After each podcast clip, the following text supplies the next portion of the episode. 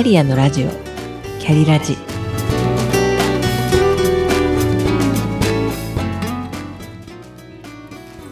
キャリアのラジオ。キャリラジ。この番組は自分の中の多様性と可能性を最大限生かしてしなやかに100年生きたい。そんなあなたに向けてお送りするキックカウンセリング番組です。お疲れ様です。キャリアコンサルタントの香りです。大学入学共通テスト初日の朝に悲惨な事件が起きてしまいました。被害に遭われた方々の容体がとても心配ですしすべての受験生の皆さんの動揺はいかばかりかとお察しします。以前からお伝えしていますように私はキャリアコンサルタントとして高校の教育現場に従事しています。また事件を起こしてしまった生徒が通う学校と地元が同じということもあり東海高校のこともよく存じ上げています。まだまだ入試は3月まで続きますので明日からまた学校で受験生たちを中心にできる限りの心のケアに努めてまいりたいと思います。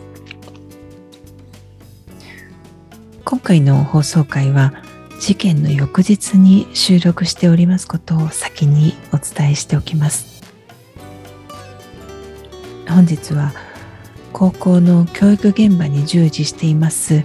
キャリアコンサルタントの視点で東大殺傷事件についてお話ししてみたいと思います。大学入学共通テストの会場だった東大のキャンパス前で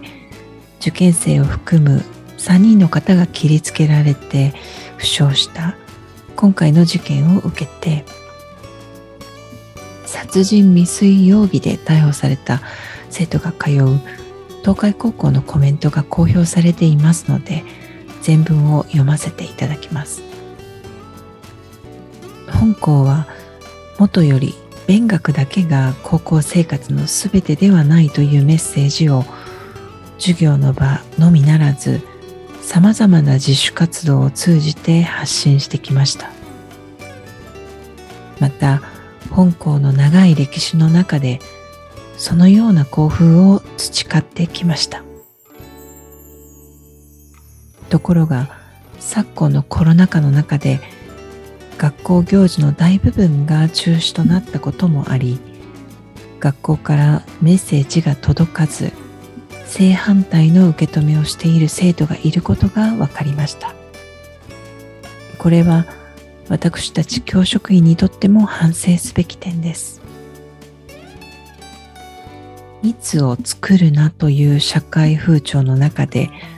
個々の生徒が分断されその中で孤立感を深めている生徒が存在しているのかもしれません。今回の事件も事件に関わった本校生徒の身勝手な行動は孤立感に苛まれて自分しか見えていない状況の中で引き起こされたものと思われます。今後の私たちの課題はそのような生徒にどのように手を差し伸べていくかということでありそれが根本的な再発防止策であると考えます。とありました。え、一点引っかかったのが、うん、生徒の身勝手な言動は孤立感に苛まれて自分しか見えていない状況の中で引き起こされたものと思われます。の一文です。うん孤立感を感じていたのかもしれないのは確かなんですけれど東海高校ともあろう学校がうんその視点でしかコメントをしていないのは少し残念でした私が特にここ半年ほど危惧していたのも今回事件を起こした生徒と同じで現在の高校2年生たちです、えー、県外の皆さんですと状況は異なって地域差はあると思いますが同じ名古屋という状況下ですので私が在籍する高校の状況と大きな差はないという点で市内の現状をお話ししたいと思います。今の高校2年生たちはコロナど真ん中に中学を卒業して中学の卒業式や高校の入学式の開催もままならなかった学年です。1年生の1年間も楽しい行事を経験しないまま2年生に進級し2年生といえば部活や行事でも校内で中心的役割を担う学年です。本格的な受験勉強が始まる前のこの1年というのは高校時代の仲間との思い出作りだけではなく活発に校内外の活動に参加していく中で大きく成長し自己理解も深まる。彼らの人生の中でもとても大事な一年でもあります。けれども行事や部活の大会に向けて準備を進めては中止になるということが度重なってそのことが原因で学習へのモチベーション低下も顕著で私が2年生の生徒たちと関わる中でも実は他の学年以上にケアが必要だと感じていて危惧している学年です。逮捕された生徒が通う東海高校は言わずと知れた名門校で昔から医学部予備校と言われるくらい国公立医学部合格実績全国1位の高校です。私の親戚にも東海から、えー、東大医学部や明大医学部などに進学した人たちがいますが、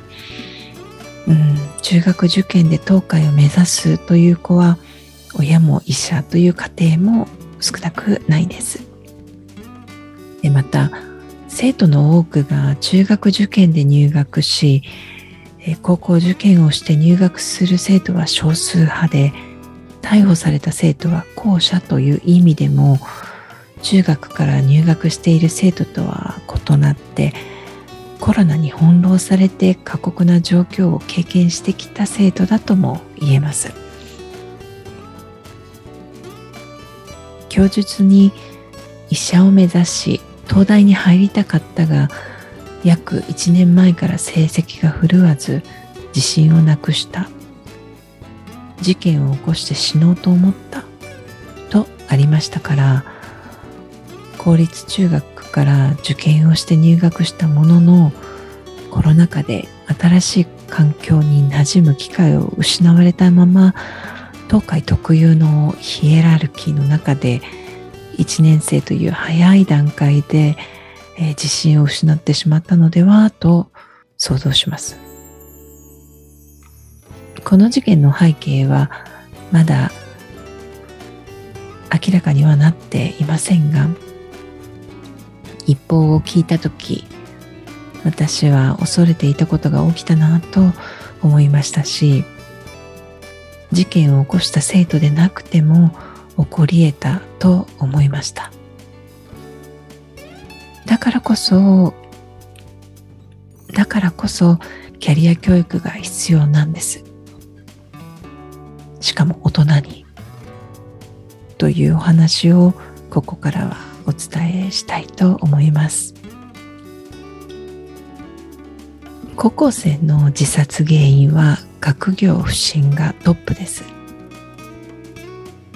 中には親から教育虐待を受けている子どものケースも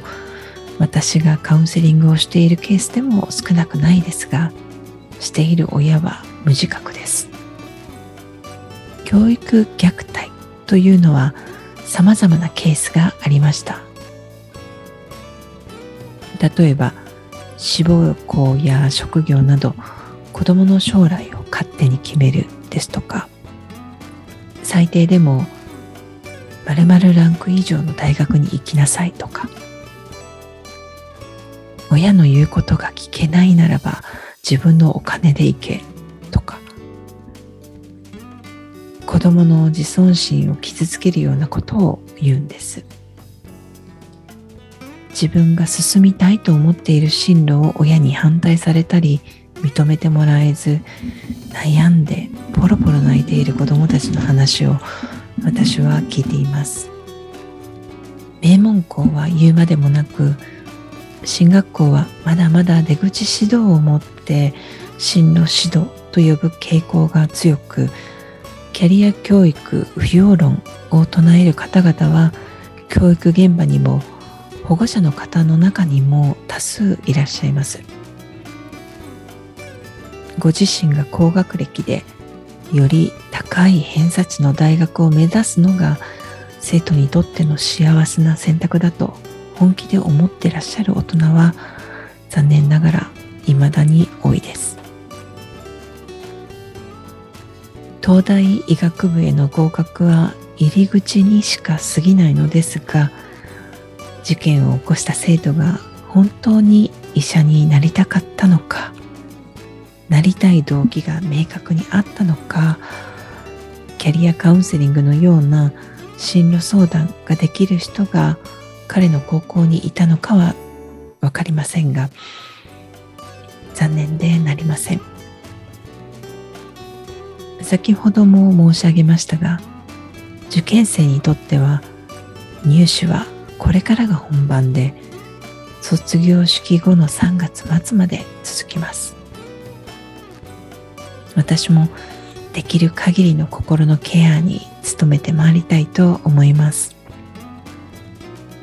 被害者の方々の一日も早い回復をお祈りしております。番組へのご意見ご感想は概要欄のお問い合わせフォームからお気軽にお寄せください、えー、本日は高校の教育現場に従事していますキャリアコンサルタントの視点で